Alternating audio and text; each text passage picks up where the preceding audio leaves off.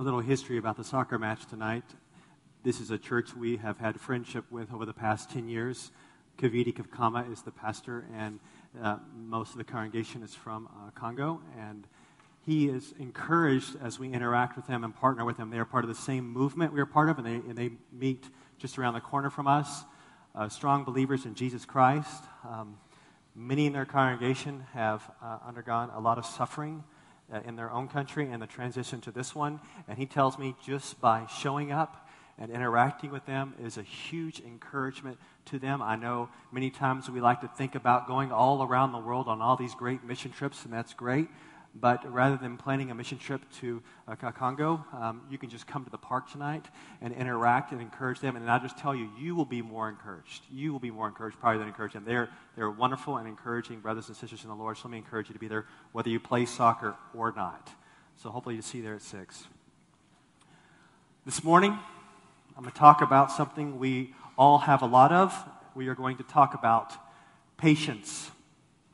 And um, got a lot of that. And I want to share with you a very insightful definition from an 87 year old man, author, and scholar, uh, J.I. Packer. Here's a good definition we're going to hang on to Patience is the Christ like reaction to all that is maddening. Patience is the Christ like reaction to all that is maddening. Now, you can think about everything that's maddening in your life right now. Perhaps other people are driving you nuts and you just are waiting for one more interaction before you go off on them.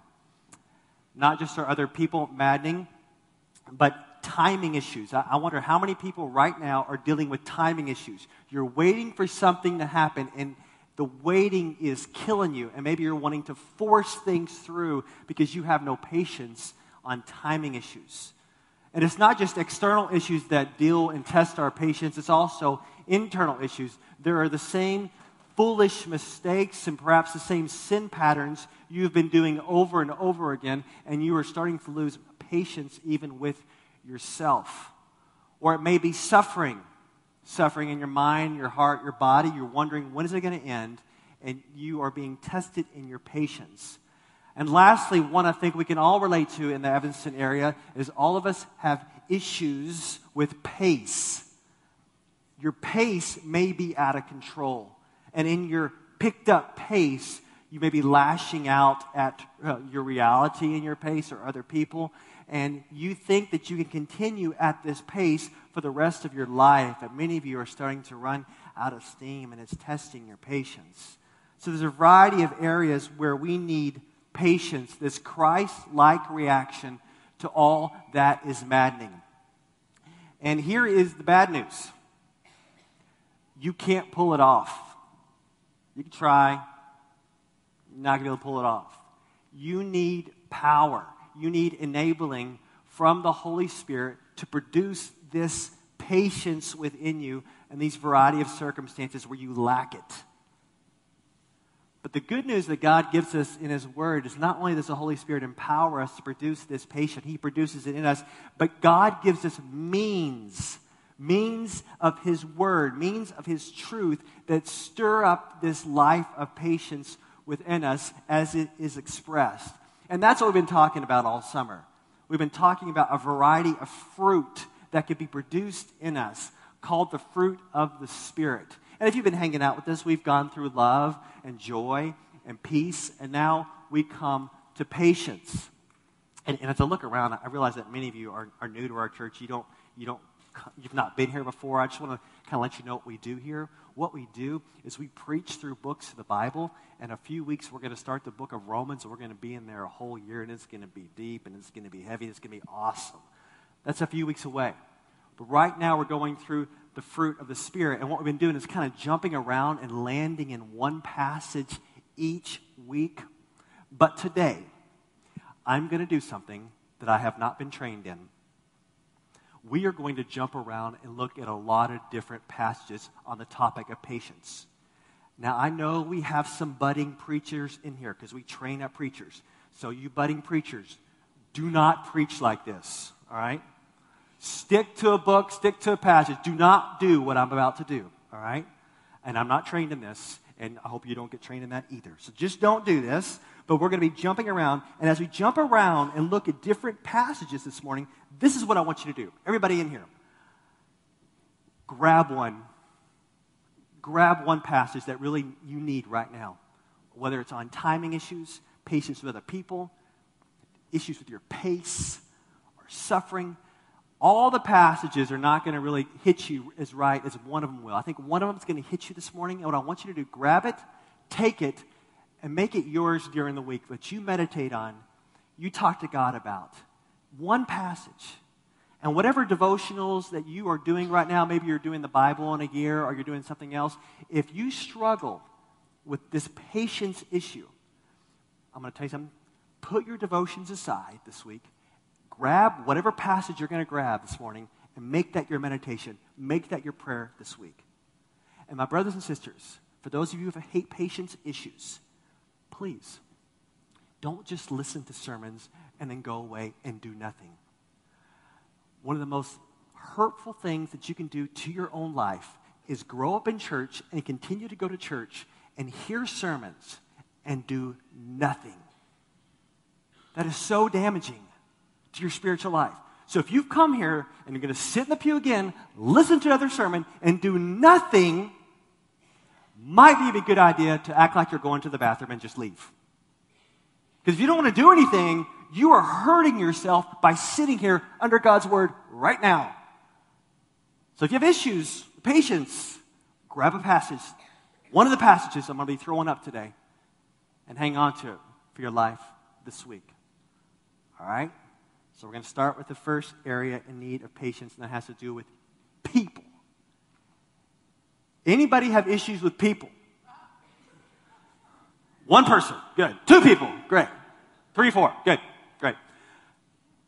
People are maddening.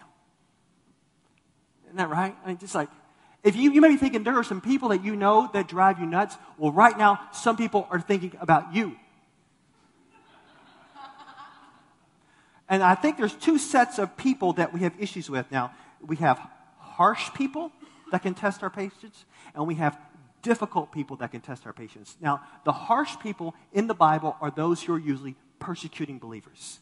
They're going off on them for their faith. And maybe you have someone like that in your life.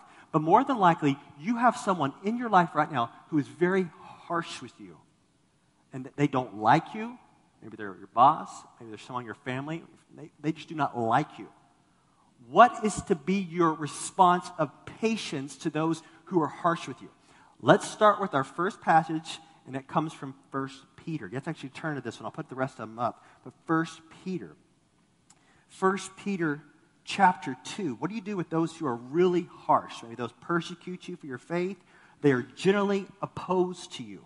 1 Peter chapter 2. And the context of this passage is servants being uh, subject to harsh masters. And the motivation, we're going to see motivation in all these passages. The motivation here is that you can be patient because God sees what's going on and God's going to judge one day. So let me just read it to you. It starts 1 Peter 2, starting in verse 18. Servants, be subject to your masters with all respect, not only to the good and gentle, but also to the unjust. For this is a gracious thing when, mindful of God, one endures sorrows while suffering unjustly. There it is. For what credit is it if, when you sin and are beaten for it, you endure? But if when you do good and suffer for it, you endure, this is a gracious thing in the sight of God. For to this you have been called, because Christ also suffered for you, leaving you an example so that you might follow in his steps. He committed no sin, neither was deceit found in his mouth. When he was reviled, he did not revile in return. When he suffered, he did not threaten, but continued entrusting himself to him who judges justly. So here's the idea Jesus being persecuted, being killed, suffering. He could have hit back. He could have said, Forget this. I'm going to take revenge on you right now. I'm coming after you. He did not. He kept silent and he trusted himself to his father because his father sees and his father will judge justly. And now the call is for you to imitate Christ. and what you're supposed to think when someone's coming after you, when they are harsh with you, when they are trying to destroy you. You're supposed to pull back and say, you know what? I'm going to be patient with you. I'm not going to go off on you. I'm going to pull back and say, okay, God, you see what's going on here. And God, I'm going to entrust myself to you that you're going to do what you want to do in your timing. So, like Christ, the motivation can be God, you see, God, you're going to take care of it. I'm not going to lash out. I'm going to be patient and endure this suffering. Now, my, my, guess is most of you right now, there's probably a handful that you're like, this is my passage. So this week, grab this passage, meditate on it, ask God to give you patience to pull back when you want to jack somebody, right? Pull back. Say, okay, God, I'm going to trust you. Patience. So it's not just harsh people that we have problems with. Most of us on a daily basis have problems with difficult people. Difficult people. And, and Paul knew this. Uh, he, he actually wrote in the book of Colossians, I'll put it up for you, on, on enduring difficult people within the church. This is Colossians chapter 3. It says, Put on then as God's chosen ones, holy and beloved, compassionate hearts, kindness, humility, meekness, and patience, bearing with one another, and if one has a complaint against another, forgiving each other. As the Lord has forgiven you, so you also must forgive. Now, the idea of patience here is one of bearing with one another. Now, when you think of this, don't always think of those really big, harsh, in your face things that someone does wrong to you. Just think it more in terms of those little, daily, irritating interactions that you have with other people. Because they're just difficult, and sometimes you're difficult, and they look at you being difficult too. See, these daily, difficult interactions. And, and Paul's getting at, said, hey, he's like, hey, bear with one another, forgive one another. Be patient. Pull back. Don't strike out. You can be patient. You can forgive because that is the way that God interacts with you. If you are not patient with other people, perhaps you do not believe that God is patient with you. What are you conveying to someone else if you're not patient with them? That you have your stuff together and God's cool with you, right? That's He's patient with you. The Apostle Paul conveyed the patience of God when he said in 1 Timothy chapter 1, 15 and 16, I'll put this up for you as well. It says, The saying is trustworthy and deserving of full acceptance that Christ Jesus came into the world to save sinners, of whom I'm the foremost. But I received mercy for this reason, that in me, as the foremost, Jesus Christ might display, now you can underline this, you can even underline it in the Pew Bible, he might display his perfect patience and his example to those who were to believe in him for eternal life. Do you get this? Paul's like saying, you know what? I am the chief of sinners, and Jesus, he was patient with me, and he displayed this unlimited patience with me. That means that no sinner is out of the reach of God's patience. That is our gospel message. That we have sinned against God, every single one of us. God rightfully could squash us like ants in his wrath, send us to hell forever. But in his great patience, he sent his son, Jesus Christ, who died on the cross for our sin, rose again. And now the good news is God is patient with you, and he's patient with you to forgive you. If you repent and believe. Some of you may wonder, why hasn't God, well, you know, why hasn't Jesus come back yet? Well, that's the answer. Well, He's patient. There's still people that need to repent. And maybe that's you.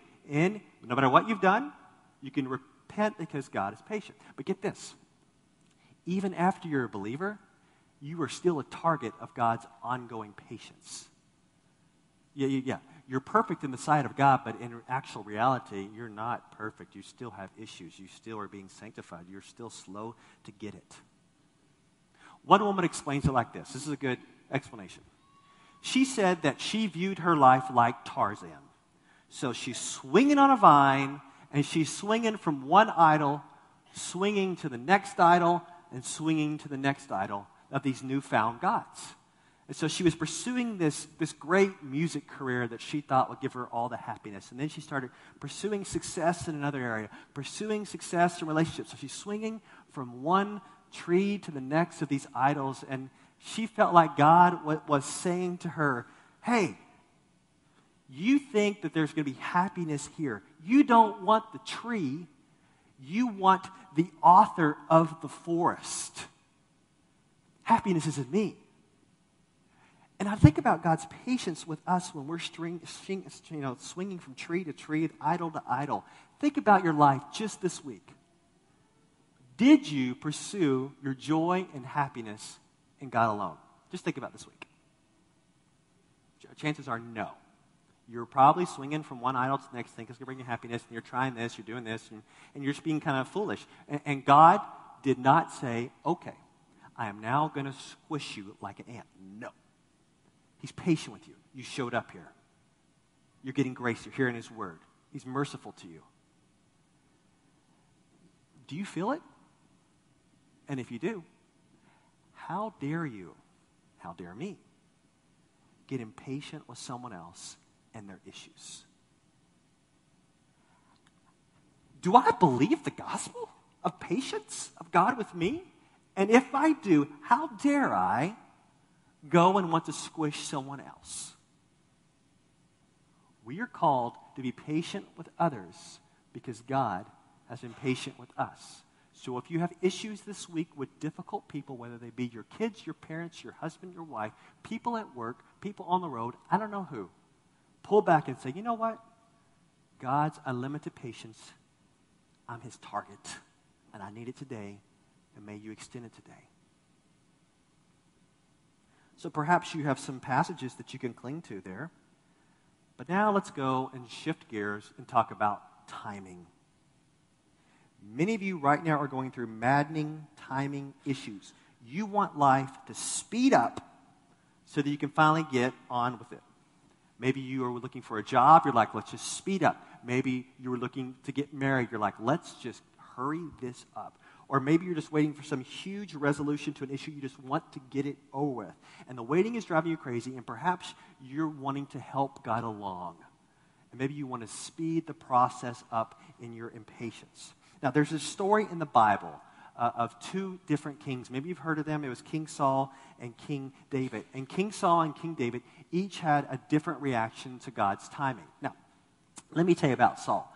This one time, Saul had a Philistine army that he was facing.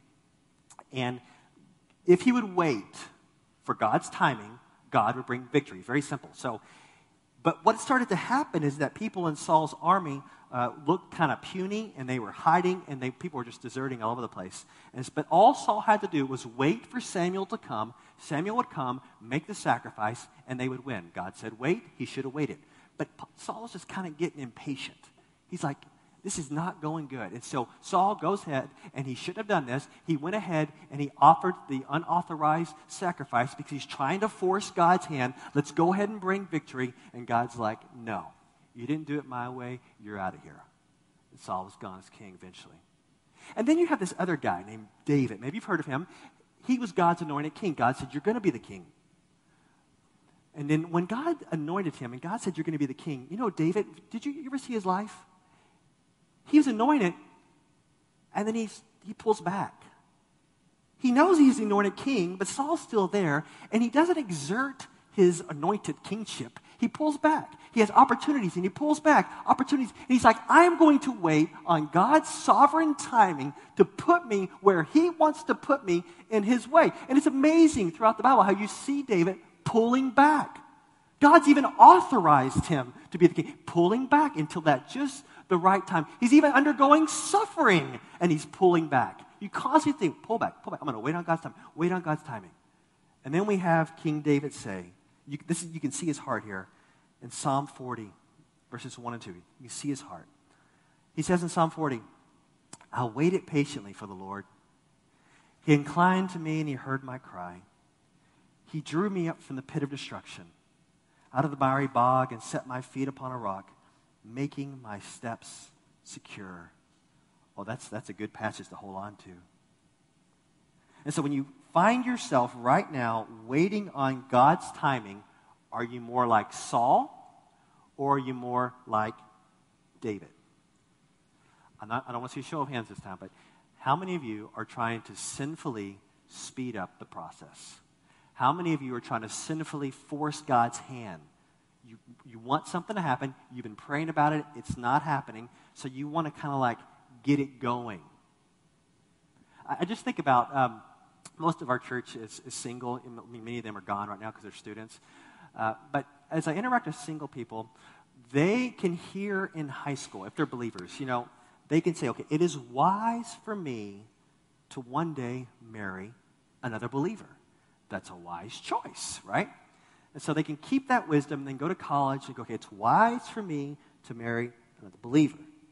And then the 20s start to happen, and maybe the 30s start to happen. And so we can have these strong convictions. But as time passes, no one seems to be on the horizon, and maybe somebody else who's not a believer seems to be enticing. You may think, you know, I've been waiting on God long enough. I'm going to try to make this thing happen myself. And rather than waiting on God's perfect, sovereign, good control plan, force God's hand. I'm going to get married. I mean, this can happen in so many different ways. If you, uh, we have adults here who have children, and maybe your kids are not following Jesus. They're kind of like the prodigals. They're, they're off doing their own thing. And you're like, you know what? I'm going to force their repentance by cutting them, just cut them off. And the God's like, no, no, don't do that. Love them, pray for them, and there are others in our congregation who have timing issues with regard to children. Maybe you want to have children biologically, or you want to have children through adoption, and things do not seem to be happening fast enough. And so you want to push it, push it, push it in ways that don't honor God. And yet God's saying, Look, I'm in control of your life, I'm in control of your timing. I'm going to work out my good and sovereign plan in my time. My brothers and sisters, the patient thing for us to do is to pull back and say, God, you be God. I'm not going to try to force your hand because when I try to force God's hand, it's a mess. How about you? How's that going when you're doing that? Uh. It's not going so well. Just patiently pull back, wait on God's timing. So perhaps that's a good passage for some of you, but now we come to the issue of suffering. And I'm going to just say straight up this is the one that I need be patient in. Because when you are suffering, you want to get out of it. Things don't seem fair, things may seem off, and you're starting to cling to the Lord, but then maybe you're starting to doubt Him, and you want to do things on your own to get out of the suffering. And I'm just wondering, as you think about the Bible, if you know the Bible, what did the early church do when they were suffering? Like, what was their hope? And it, and it, seems to me, when you consistently read the Bible, the early church seems to really be motivated to be patient because Jesus is coming back. And maybe we don't talk about Jesus coming back much, but that was a pretty big deal for the early church. In fact, that was their big hope to patiently pull back even in their suffering. And I would say right now, the, the personal, internal suffering that I have been feeling. Um, has produced tears, has produced like panic. And I have been living in a certain passage. And I want to share that passage with you. This is my passage. Let's turn there. Uh, James. Look at James chapter 5. This is my passage on being impatient and suffering. James chapter 5. For those of you who are suffering right now, this may be a great one for you. I'm going to go ahead and read it to you. It starts in James 5, starting in verse 7.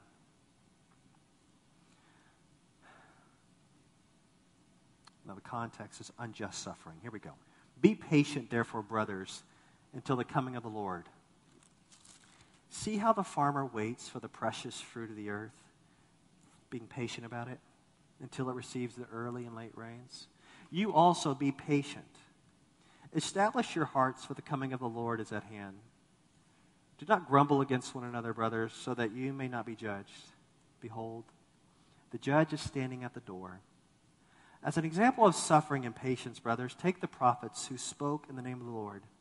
Behold, we consider those blessed who remain steadfast. You have heard of the steadfastness of Job, and you've seen the purpose of the Lord, how the Lord is compassionate and merciful. I don't know about you, but when I suffer, one of the things that I can tend to do is what they're doing in this passage that they're warned against is they can start to complain or grumble against other people or just complain in general. And, and I'm just wondering, is that kind of your how you're rolling right now? You're complaining a lot? Like if you if I could pull your life back and say, what's going on? Would you say that there's a lot of complaint and grumbling in your life right now? And it's just because things aren't going right, maybe you're suffering. And the exhortation here from, from, from James, rather than this complaint of life's not fair, we are to be those who are patient, waiting for the return of the Lord, waiting for the Lord's mercy like Job. For those who I'm close to, I am just a mess.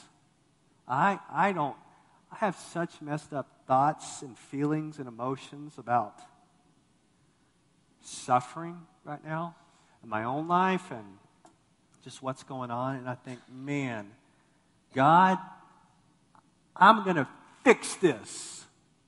Give me a solution to fix this. I'm not going to wait for the Lord's return. I'm going to fix this now. I don't want to just sit around and wait. But you know, it's a more and more I turn different ways to fix it. I can't fix it. I can't fix it. And it keeps hitting me back and hit me back again. I just can't fix this. And so, with early believers says, wait for the Lord's return. Wait for the mercy. Wait for the compassion. It's coming. And we sing a song that God's making all things new, and there's a time when He comes back, He's going to make everything new, and it's including this suffering and this injustice and this pain. Uh, Paul puts it this way in Romans, in Romans 8:25. He says, "But if we hope for what we do not see, we wait for it with patience." So we hope in the Lord's return and the renewal of all things. And I, I know some of you are suffering right now, big time. And a lot of it just can't be fixed right now. There's got to be a waiting, a waiting, a waiting. Well, we're almost done here. We're gonna, now we're going to talk about patience with your own self. How many of you are driving yourself nuts right now? Yeah. Yeah, that tends to be my problem too. We like drive ourselves crazy. We get so impatient with ourselves. We're like, did I just do that same sin over again? Did I just do the same? Like, how can we possibly? If someone else is looking at our life, they would say, well, how can they possibly keep doing that same stupid thing over and over again? But now you maybe you're saying that to yourself. How can I possibly? Well, how about some patience with yourself and your own growth? Philippians chapter 3, uh, 13 and 14, the apostle says, uh, Brothers, I do not consider that I have made it my own, but one thing I do, forgetting what lies behind and straining forward to what lies ahead, I press on toward the goal for the prize of the upward call of God in Christ Jesus. And, and Paul is saying here, you know what? I have some sin failures in the past, this little righteousness seeking thing. Well, you know what? I'm not going to keep dwelling on that and get stumbled by that and be tripped up by that. I'm going to move forward in Christ. And I know some of you right now, you're doing this mental berating. You're just, you're just critical of yourself all the time. You have no patience with yourself. You, have, you don't want to receive God's grace or forgiveness. I mean, especially in this context where there's just a room full of perfectionists in here, there is just no room for patience for yourself. And unfortunately, when you're not patient with yourself, you tend to be really mean to other people as well. And so, how about some patience with yourself? You're like, okay, I am being sanctified. This is a progressive sanctification. I'm going to move away from all the stuff that's happened in the past. Of course, I'm still reaping what I sow, and that's okay, but I'm going to move forward in Christ. I'm going to move forward and pursue Christ and let Him sanctify me and grow. And so, that'd be a good, a kind of a good little speech to yourself today. Let's move on. Let's just kind of move on. Let's move on in pursuing Christ. Let's receive His grace, forgiveness on the cross, and keep going forward. And this brings us to the last issue that most of us deal with on a daily basis, and that is one of pace. Your pace is creating impatience with other people and your circumstances. Whether you're driving, I'm glad many of you don't drive. It's good that you take the train, it's safer. Maybe you're impatient at work, your kids, your parents, classmates it's almost like if people don't pick up the pace, I'm going to go off. You have this pace, and you want to keep it up. And so rather than, um, let me just tell you about this family. There's this family that moved to the Chicago area.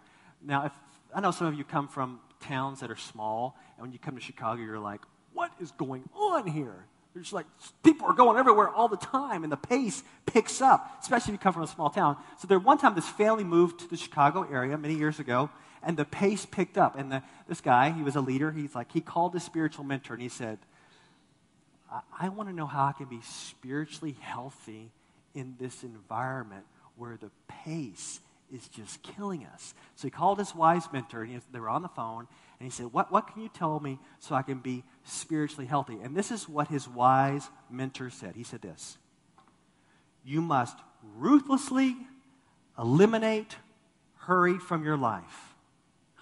You must ruthlessly eliminate hurry from your life. And so the, the guy was on the phone with him. He's like, okay. He wrote that down. He's like, okay, what's next? And the guy said, Well, there is no next. That's it. You must ruthlessly eliminate hurry from your life. Now, I'm not talking about busyness because, you know, most of us are busy because you're busy because you're responsible. You're doing stuff and you're fishing, you're cranking things out. But you and I both know a distinction between being busy and being in a hurry. And when we are in a hurry, we are not patient people. Yes? Is that right? And so we need to ruthlessly eliminate this hurry portion of our life in order to exhibit this patience. So instead of giving you a passage, I'm going to give you a practice. Instead of giving you a passage here, I'm going to give you a practice. And, and I'm telling you, I'm going to tell you of time, if you practice this practice, I believe it will change your whole perspective of pace. But I also believe that most of you won't do it. You won't do it because you don't believe it's going to help you. you. Don't, you won't do it because you, you, you actually just lack faith. So, are you ready for this practice I'm about to give you? It's a practice called Sabbath. You ever heard of that? How many of you practice, observe, whatever wording you want to use, some form of Sabbath rest? You know, most of us are probably going to be convicted on that. That's something we don't talk about much. Now, the Sabbath that we're talking about, uh, I want to put up a book for you I've been reading recently about. It's called Crazy Busy by Kevin DeYoung. And he says in one of his uh, chapters, he says, You better rest yourself before you wreck yourself. And, that, and he tends to go into the comments on the Sabbath. And concerning the Sabbath command, he says, you know, when you think about the command, it points ultimately to the rest we should find in salvation alone in Jesus Christ. But that doesn't mean that as New Testament believers that we totally throw out the observance of this Sabbath rest. And we don't do it like the Old Testament would do it. Uh, some people can argue on certain days, whether it should be on the Lord's Day today or another day uh, of the week. But however your arguments fall, there still needs to be this rest in your life. A, a day that you set aside where you're not going to crank your normal routines and you're actually going to rest. And when you do this, it's going to give you a perspective on pace. But the reason you won't do this is because you think that you're very godlike. Those of you who do not observe a Sabbath are trying to play God because you can't get everything done. You're like, well, I'm going to work seven days a week. I'm going to crank seven days a week. I'm going to get everything done because I, can, I, need, I need seven days to pull it all off. And God says, no, you don't. Six for you. Rest. And as you rest, you pull back, you see your pace, and you go, wow, my life is crazy. I need to slow down. I need to trust God. I need to eliminate this hurry. And I'm telling you, Sabbath, observant, rest, however you want to define it, will give you this perspective. And for, for those of you, most of you will probably be on a Sunday. For pastors and such, it's not Sunday, it's another day. But when I was in uh, grad school, what we call for pastors seminary, when I was in seminary, life there is very crazy. Uh, they want you to read and study all these books. But I, I made it my goal in seminary, I'm going to take a day a week and I'm not going to study. If I fall behind, I fall behind. But one day a week, I'm not going to say. So on Sunday morning, I would sleep in. Maybe instead of getting up at 5 or 5.30, maybe I'd get up at 6. so I'd sleep in, and then I would go to church and worship my brothers and sisters on this, on this day, and then I would go out to lunch with them, and, and then in the afternoon take a little nap, and then I'd wake up and go out in the parking lot, play a little field hockey with the brothers and sisters, and then uh, I would go have dinner with my grandma, and then go to bed. And you're like, man, that is such a boring day. You didn't accomplish anything. Pull back from studying, put it aside. Today, I'm just going to rest. You're not God. I guarantee you, you start practicing some form of Sabbath rest, you will get massive perspective on your pace. It's like your pace will pull back. You will pull back. Sabbath rest will eliminate hurry from your life. Just pick one day. Let's not quibble. Pick one day that's going to be your day of rest. So, what are you going to grab hold of? What's your passage? What's your practice? Please, please do not leave here and have all these impatient issues and then do nothing. The Holy Spirit, the fruit of God, wants to produce in your life of patience, but He uses the means of His Word, His truth, to stir us up to produce it. So, what is it? Is it, is it people issues? Is someone just really annoying? Is it, is it a timing issue? Is it a suffering issue? Is it pace? Impatience? What is it? Whatever it is, take it to the Lord this week. Grab a hold of His truth, grab a hold of His Word, create a new practice of rest, and crouch and say, God, I am an impatient person. I praise you for your patience. Now may it flow through me out to others. Let's pray.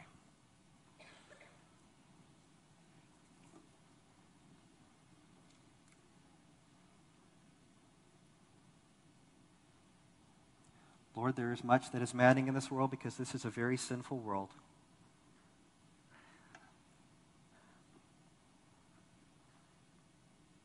And in, in, your impatience, you could have wiped us out. But in your patience, you waited. You sent your son Jesus to forgive us. You stirred us up when we were rebelling against you, and even now you're so patient with us. May that fruit, that patience, be produced by the Spirit through us. May we not be so lazy and so impatient that we're done with this message today and done with your word until we meet again next time. Lord, I just ask that you would stir the hearts of my brothers and sisters to look to you, to look to your truth, to pull back from their pace, and to rest in you, To find hope in you, find hope in what you're going to do in the future. Until then, Lord, may we just continue to cling to you today with our eyes on you the one who's in control, the one who's patient with us, the one who loves us. In Jesus, your name we pray. Amen.